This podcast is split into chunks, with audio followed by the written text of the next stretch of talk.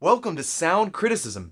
My name is Michael Beagley, and I'm really happy that you've joined me here today as we embark on this journey together through the world of audio. Sound Criticism is shop talk for the professional audio creative. It works as an educational supplement for aspiring artists, and it's also an entertaining look behind the scenes for enthusiasts who are just curious about how sounds are made. In this show, we'll look closely at a video game or perhaps another piece of media, and we'll try to break down the inner workings of what makes it sound so good. Since this is the first episode, I wanted to take a moment and get some terms out of the way.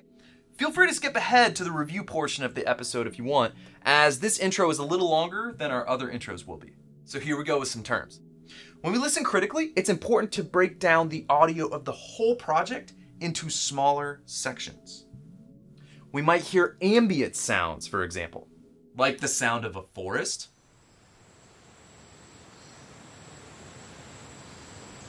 Or a busy street.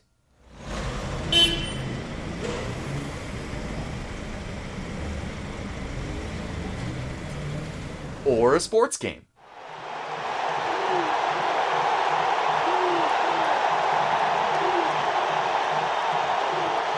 Ambience is crucial for immersing the listener into the environment of that game or movie. Our next section is sound effects.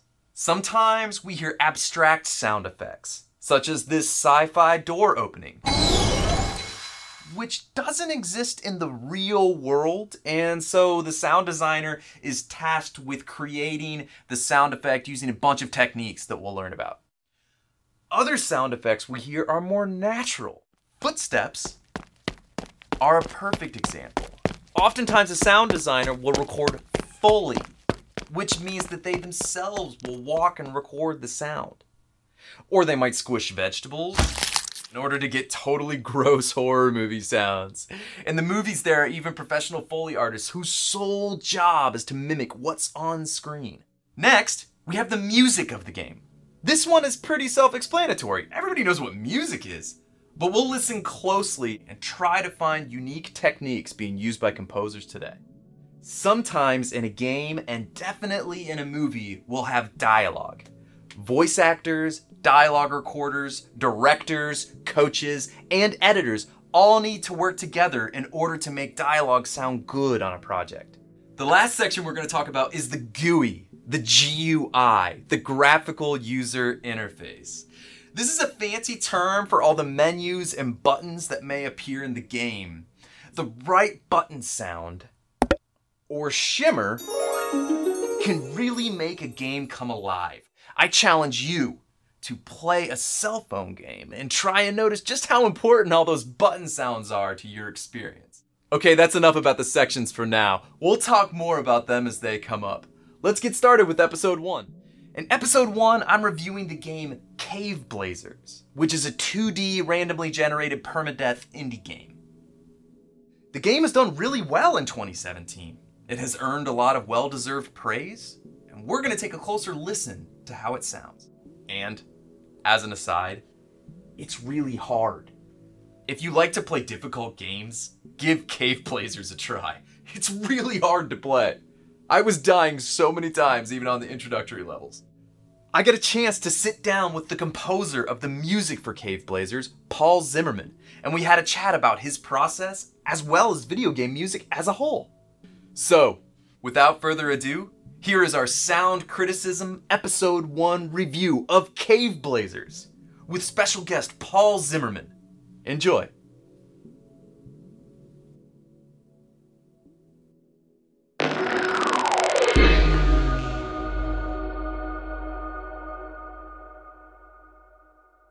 So, hello, Paul. Moin moin, hey, and welcome hey. for joining us. Hello from Germany. So, yeah, exactly. Uh, our audience should know Paul and I have something in common. I used to live in Hamburg, and so Paul's coming from uh, just outside of Hamburg right now. He's calling us from there. So Paul's the composer for Cave Blazers. We're really excited to have him here today. Uh, I want to talk a bit about your history, about how you got into games, Paul. So, so what are some? Uh, you probably studied music for a while. Um, but what are some games that maybe inspired you to get into writing music for video games? Right. So writing for music, uh, writing for video games was kind of something that evolved naturally for me. I started playing music when I was around 15 and mostly rock and pop then and always writing music and for some reason never really occurred to me until much later that I could write music for video games. So it kind of I've kind of grew into it and I've always been a gamer or a person that plays video games and enjoys video games. And so it really just came to me one day that may wait, wait a second, I can write for video games. So it kind of evolved naturally. But when we're talking about video game scores or soundtracks that really inspired me, I always have to think of uh, three specific ones. Uh, the first one would be the score for Monkey Island or the Monkey Island series by Michael Land. Um, I played that game when I was around, I don't know, like 10, 10, 11, 12. I really loved the game and the music was amazing.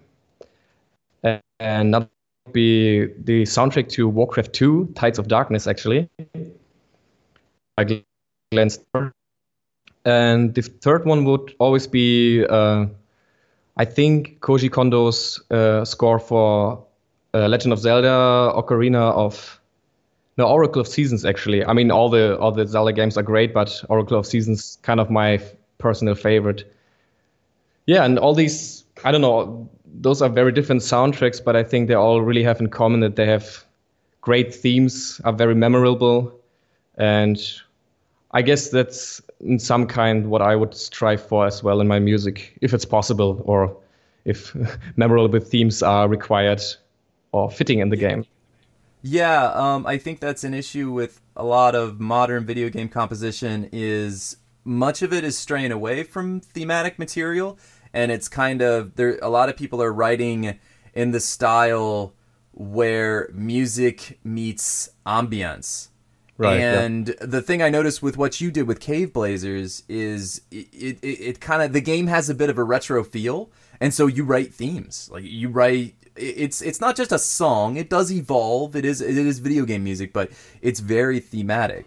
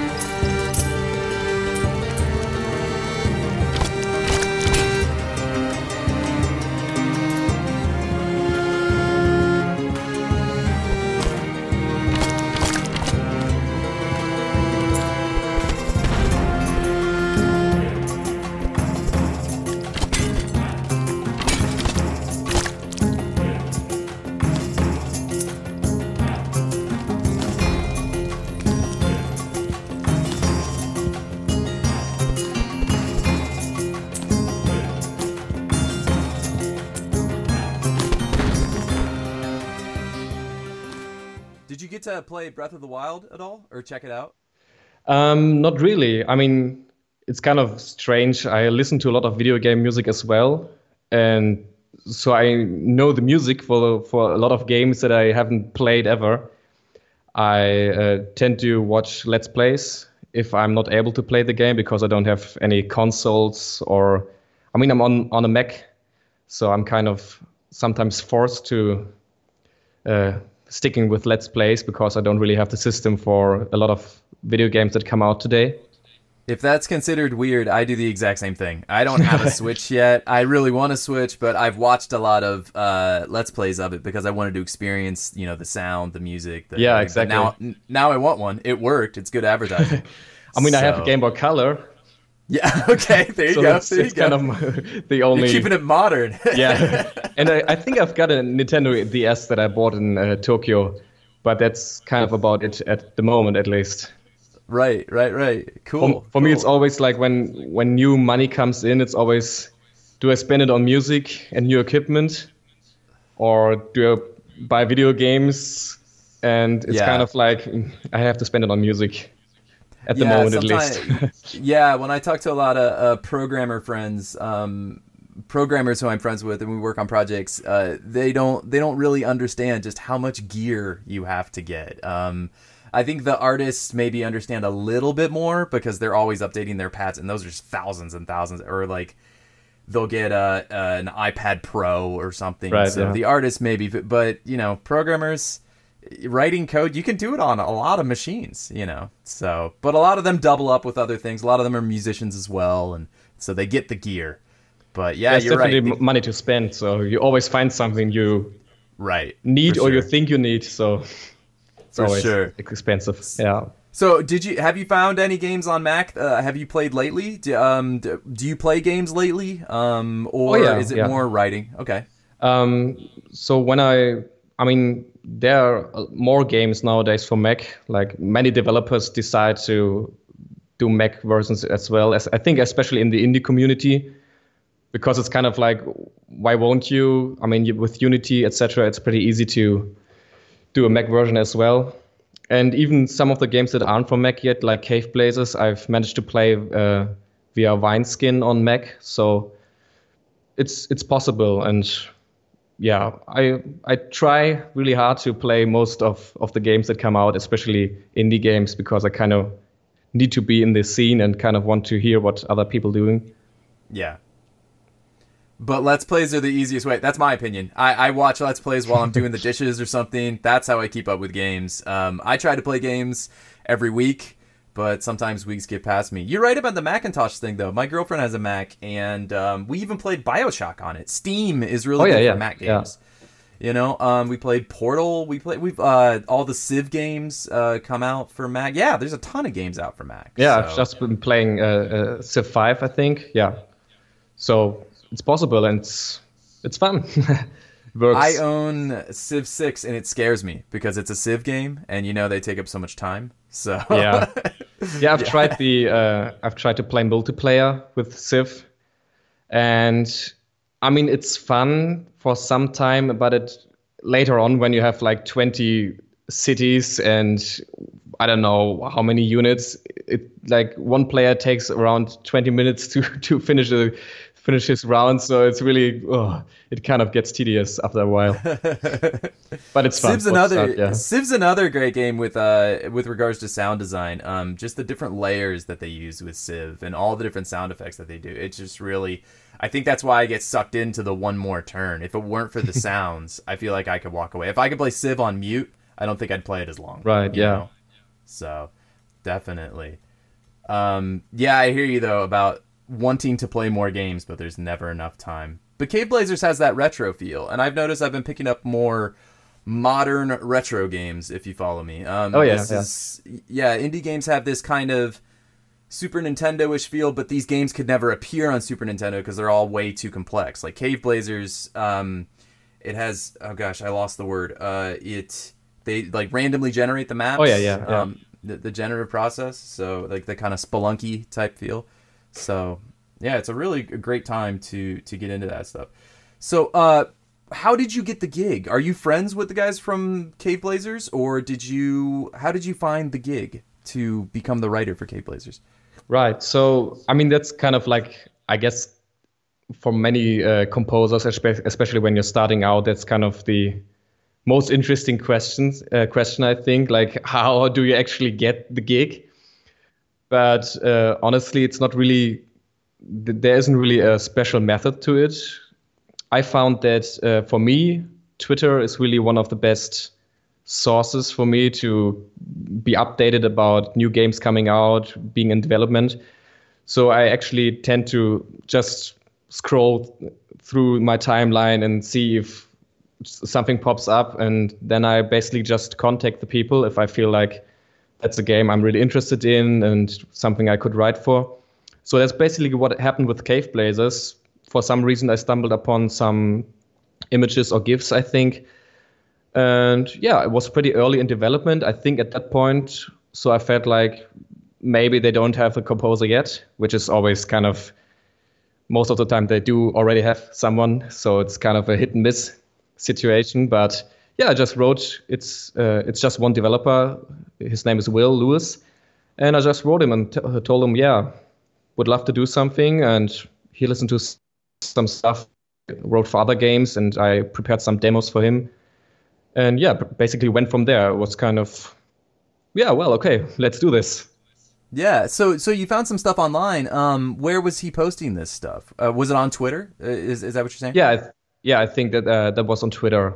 Like, I mean, they use all kinds of hashtags like uh, game dev or indie dev or indie game, and I just tend to follow mostly only developers on Twitter and artists and just generally people involved in the games industry, just so that I'm able to see what's what's coming out and kind of like be the first one to find a new interesting game and be the first one to contact them because I know that developers tend to get a lot of mails, especially from composers. So it's really sometimes it's actually really about being the first one to find the game and contact them. Right, right. And right. then then having some good music, of course, as well. But that initial contact is really uh, sometimes tricky. And yeah, with this with Cave Blazers, it worked worked out for me. So Hey. yeah, it worked out really well. And Cave Blazers is um, a really successful game right now. So it's uh, yeah, good on you. It's um, what what are some other projects that you've worked on in the past? Um, one of the first games I worked on was called Trench Run.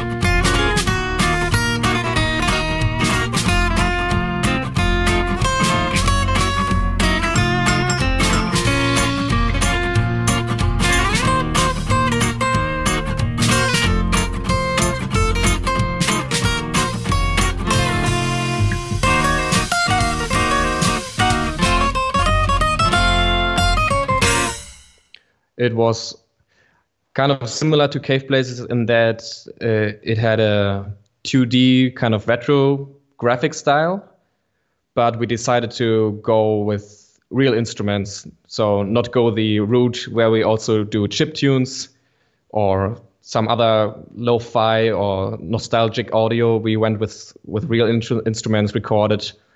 So that was actually kind of like a lot of games I've worked on, they they do tend to have 2D graphics and more I wouldn't say high fidelity audio, but more modern produced audio.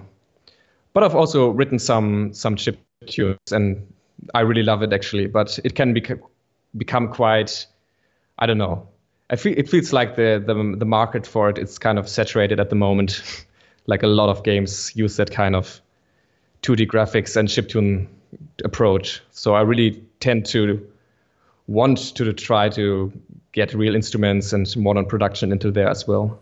Yeah, and you can always blend. Uh, for instance, you use some synthesizers during the boss battles for uh, yeah, exactly, yeah. Blazers, and that kind of blend. Having the chip tune skill set is important. Uh, I definitely, I still write a couple chip tunes, but I barely ever do it. Um, I, I write a song that's only chip tune. So yeah. I, I, I like blending kind of kind of how you've done in the boss battles. So, yeah, it's it's effective. It, it gives you that feel, but you don't have to get away from it. Exactly. It kind of like the players player is reminded of that sound. It's kind of a bit nostalgic, but if you combine it with new stuff, it's it's really great. It sounds good. Well, and it almost gets into like this is what Wagner would do with like a, a motif, or this is what uh, Beethoven would do with the variation. This is when you get into this level of composition, you can just insert little chip tunes as if to remind the listener, "Hey, by the way, right, yeah. you, are playing a 2D side scroller," you know. So, yeah. so.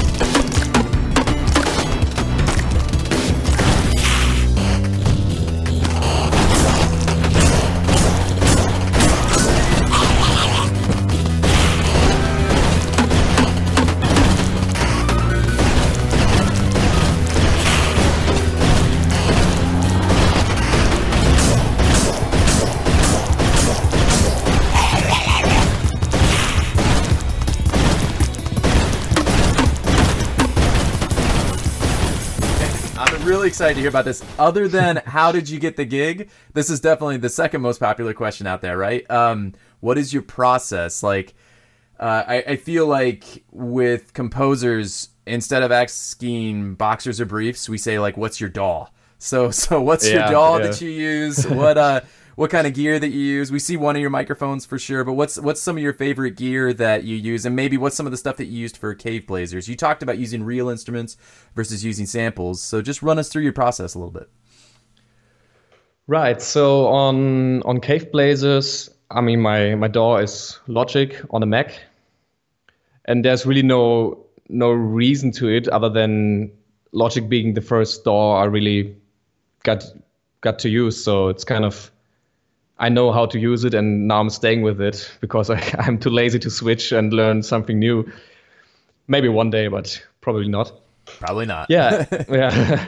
I'm the same way with I'm the same way with Reason. I learned it in college, and I use Pro Tools occasionally, and I use Studio One, also out of Hamburg. Studio One's a good one, but Oh, right, um, yeah. but I tell you, the first one, it's it's it's yeah, the first one's always the best one because they're all the DAWs today are all really good. So you don't Yeah, you don't like- lose, you know. yeah, I'm not kind of like I'm not the guy that, that will go out and tell people you have to use Logic and because it's the best. I'm not kind of like preacher a preacher about it. It's just it's a tool, so it works for me, and yeah, that's for many things the the thing. And for Cave Blazers, I've used yeah I- almost entirely, or I think entirely, I've used uh, sample instruments. I really like the stuff from East West, the orchestral stuff, and I've bought for the more medieval or yeah, the more medieval instruments. I've bought the um, Era Medieval Legends, I think it's called.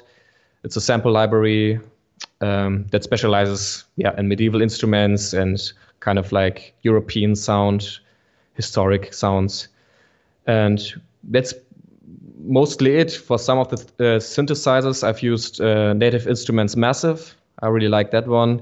They have some great sounds, and you can really do a lot with it.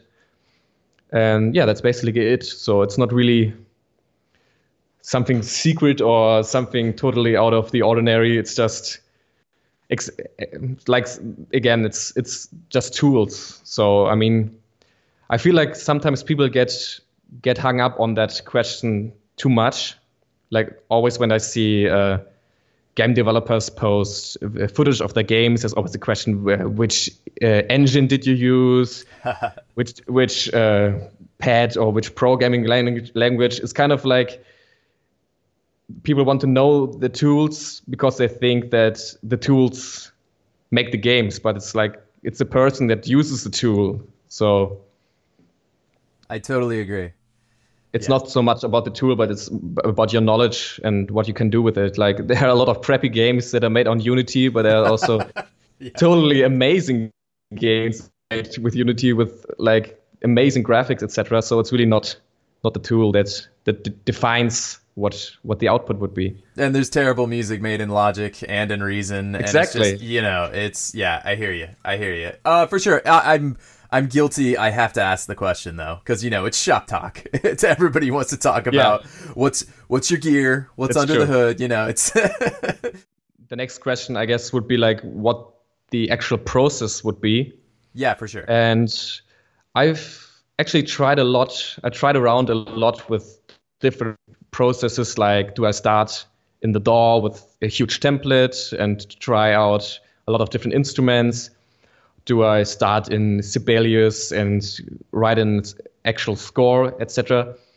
And one thing I now do, and I did for Cave Blazers, I've, I'm a really huge fan of piano sketches. So especially for main themes or tracks that will have really important themes or or yeah, or very start on the piano and work out the team uh, themes there because when I have a huge template in Logic and go in there, I tend to kind of get lost in the all the different sounds. So I, I tend to play around a lot and oh now a shallow here and I'm putting some drums into here but it's not really the core of the music. It's what it, what it's about. So it should be about the harmony and the melody interacting and being, in this case, memorable or thematic. And I found that it's really easier to start on the piano, just work it out. It could be even like a totally crappy sketch. Like the sketches I did for Cave Blazers are horrendous. I couldn't show them to anyone. it's just like really crappy piano playing, just block chords in one hand and the melody in the uh, the left hand, uh, right hand. But when you have that down, it really gets just easier from there because you know what the melody is and you know what the basic harmony should be. And you can go into your massive template and just think about okay what instrument is going to play what. And for me it's a lot easier to to do it that way. So you separated the melodic and harmonic thematic content writing from the orchestration process. And exactly I, yeah yeah, that's that's when I write thematic stuff. That's what I always try to do. Um, is one of my favorite composers, and oh, yeah. he was primarily a, a, piano sketcher. That that's kind of why he's famous. He just did piano sketches, but everybody knows uh, the orchestration is done by Liszt of, for instance, pictures. Um, so yep. there's some really fantastic uh, Mussorgsky orchestral pieces, but really, if you listen to them on piano, you listen to the man's brain at work. You know, you and and to to capture that in video games, especially when you're writing thematic themes. Uh, that was redundant. Especially when you're writing thematic material. Um, th- that's that's what. Yeah, that's a great way to have the process because I get lost in the orchestration. Orchestration's overwhelming. You know. Yeah, because it's like so many possibilities and you when you don't really know when you have to orchestrate and write the melody and the harmony etc i mean there are probably people that can do it and sometimes i've done it but I've, i find that it's much easier when i know what's actually going to be played. And i have more time to actually focus on just the orchestration and the arrangement etc so you played rock and pop also. So it's kind of like instead of focusing on writing a good chorus you're mixing in the hi hat and the bass drum. You know, it's it's kind yeah, of like yeah. like the mixing is the last for a reason. It's like a, a good pop song, a, a good pop and rock song should work fine on the piano or the just the guitar and the singer. It should be so amazing already that all you have to do is just add some drums and bass and some other stuff and it just enhances it, but it, it doesn't really defines the whole song. So yeah, that's kind of my approach, I guess one of the things I picked up on when I was listening to the music you wrote for Cave Blazers is that you do write melodies. You write really solid melodies and harmonies, but you also write really awesome ostinatos. So is is that something that you're really into, like the left hand? You know, it's not quite a melody, but just this this ostinato, especially during boss battles, it's just really ostinato heavy with the synths. It works. I like that. What's right, what's yeah. your process for thinking up an ostinato? Good question. I think like um, that kind of goes back to the a more rock approach. Like I feel that's something that uh, Hans Zimmer has done with uh, in film music a lot. He will kind of use the lower string section kind of like a guitar that plays a riff. So you don't the strings don't play long legato notes, but he will have a kind of a riff and that kind of yeah, I don't know, it really gives especially during boss battles or more epic, uh, to use that word, uh, tracks, it really gives gives it that that drive because it's rhythmic, and yeah, I don't know, it, I guess it just sounds awesome. Yeah, right. And that's yeah, and that's what I what I, I especially on one track from the Cave Blazer soundtrack. It's for the level uh, Fungal Grotto.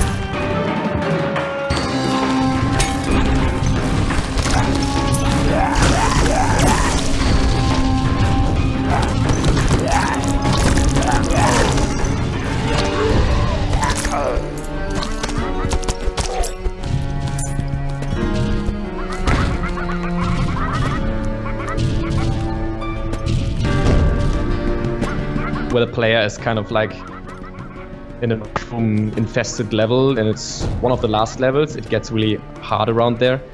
So i felt like using the lower uh, strings uh, kind of like a almost like you would use a metal guitar kind of riffing. I felt like what was really appropriate to what the, the player would feel like in that situation and it's kind of but it's orchestral so it really has that big feeling, uh, epic, heroic feel.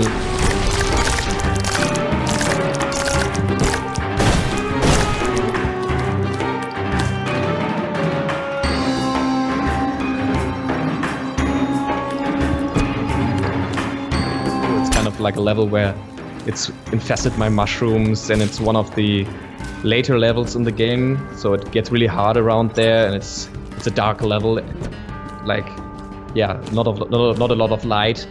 And I felt like using the lower strings, kind of like you would use a rock guitar, like riffing, was really appropriate because it kind of it gave the sound uh, that kind of grunge you would get from rock or metal, but at the same time also really had that epic or more, yeah, heroic, big feeling. So it kind of felt like there was a good good sound for that level, especially.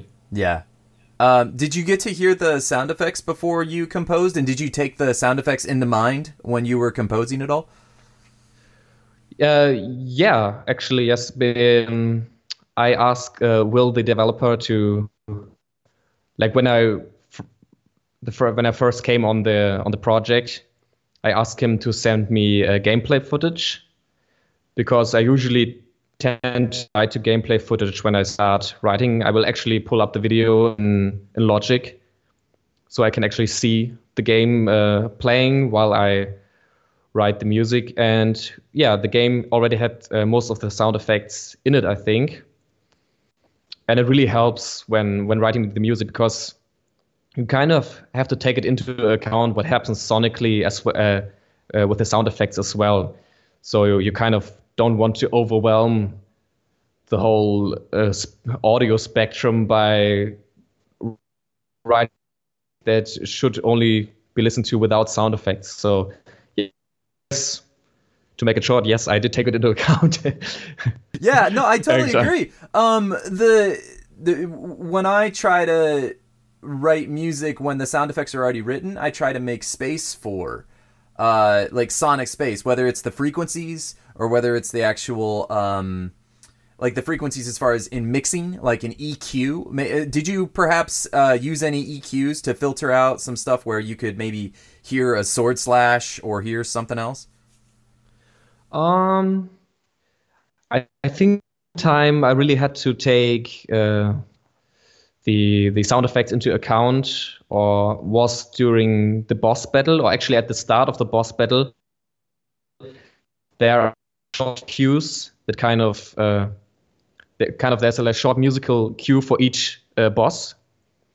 And those are like two seconds long or so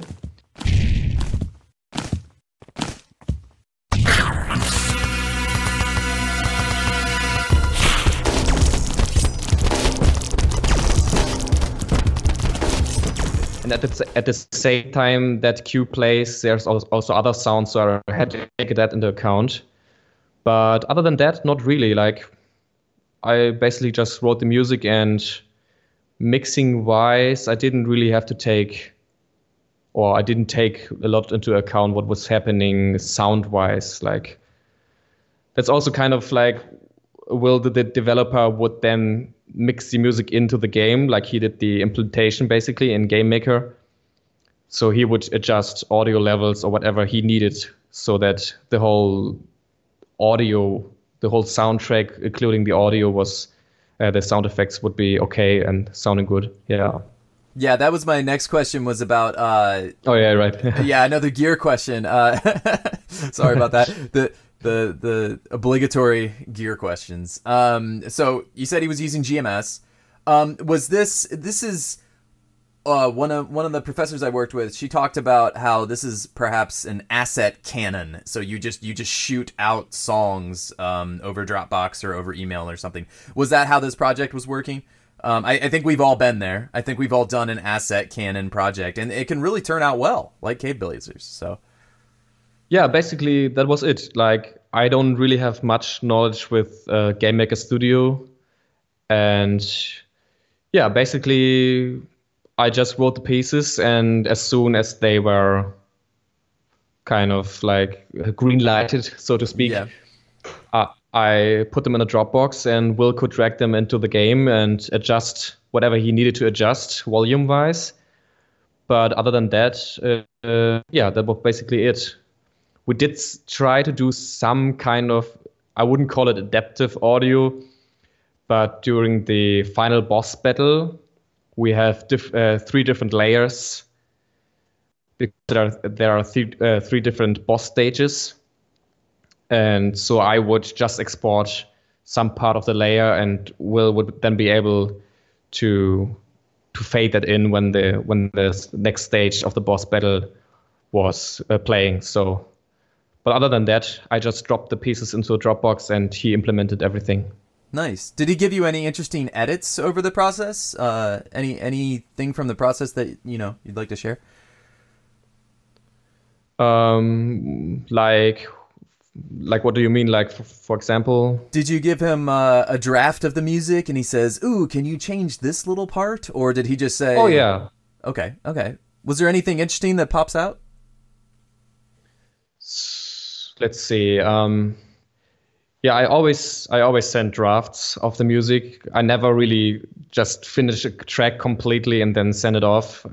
So a track will go uh, drafts and uh, reworks, etc.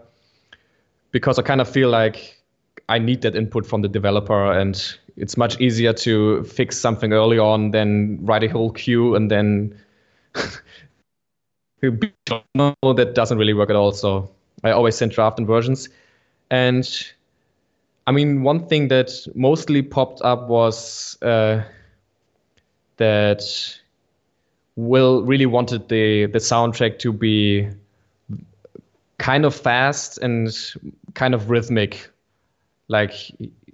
So with Cave Blazers, one of my approaches beside the piano sketching was to actually uh, write I wouldn't say beats or like write drum tracks first because Will always uh, really wanted to have that kind of rhythmic backbone to the whole yeah gameplay I guess because it's kind of fast paced and it's kind of hectic.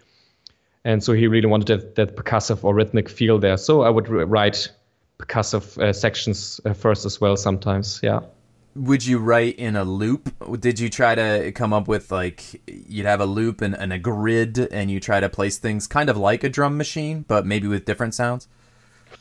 Yeah, I think on some tracks I did that, especially on the the boss battle. I think I did that where I would really start with the with the whole drum backbone and then think about what what other things I could add to it. Yeah.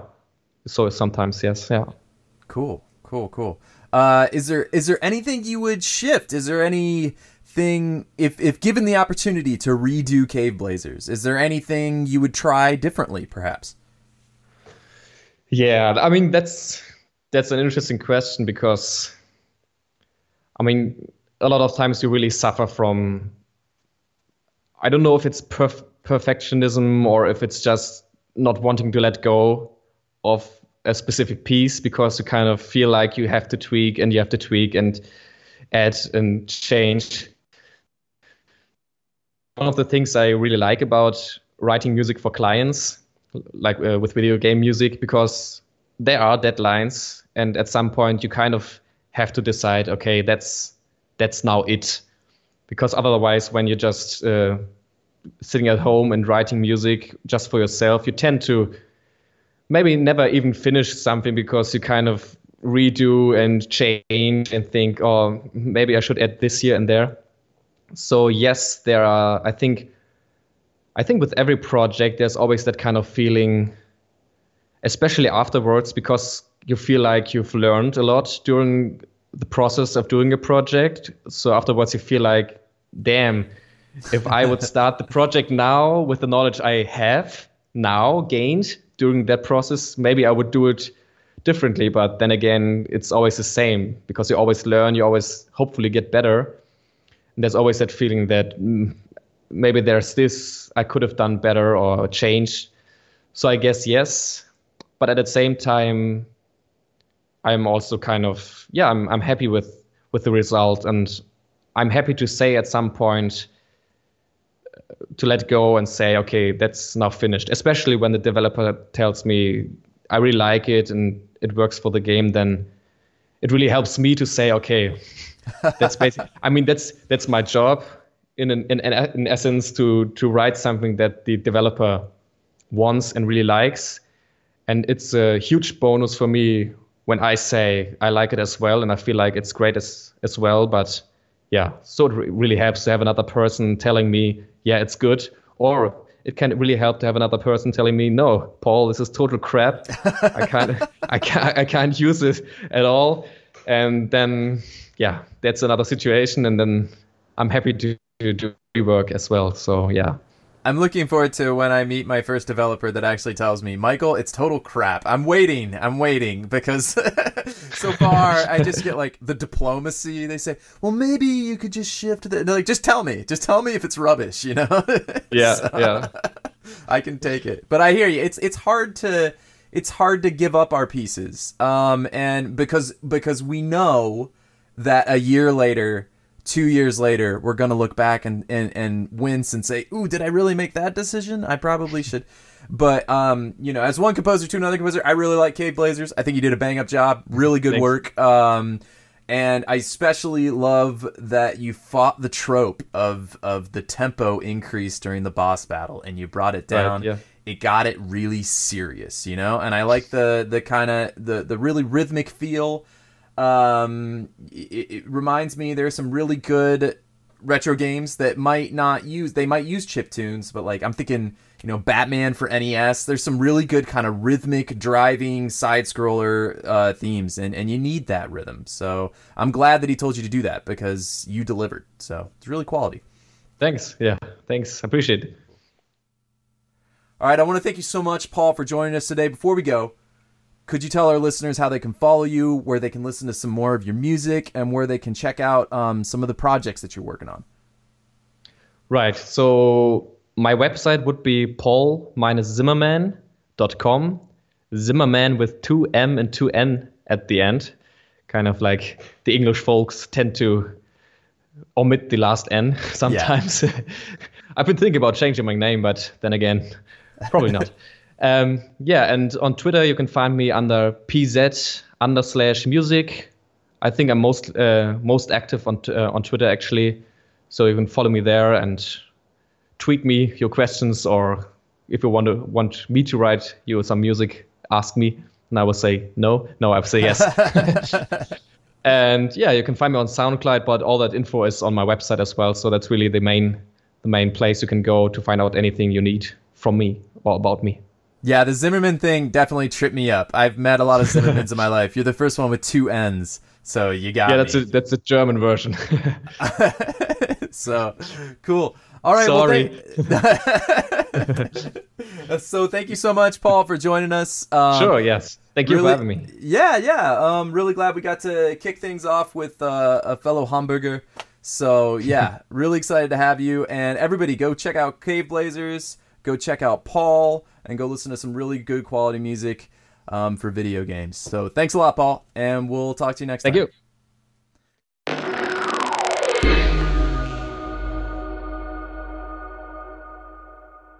Hey, what's up, everyone? This is Michael from the future. Uh, I had a lot of fun doing that first interview with Paul. Uh, we had a really good time. If you couldn't tell, we were laughing a lot by the end of the episode. So, thanks a lot for watching or listening um, to this sound criticism episode one.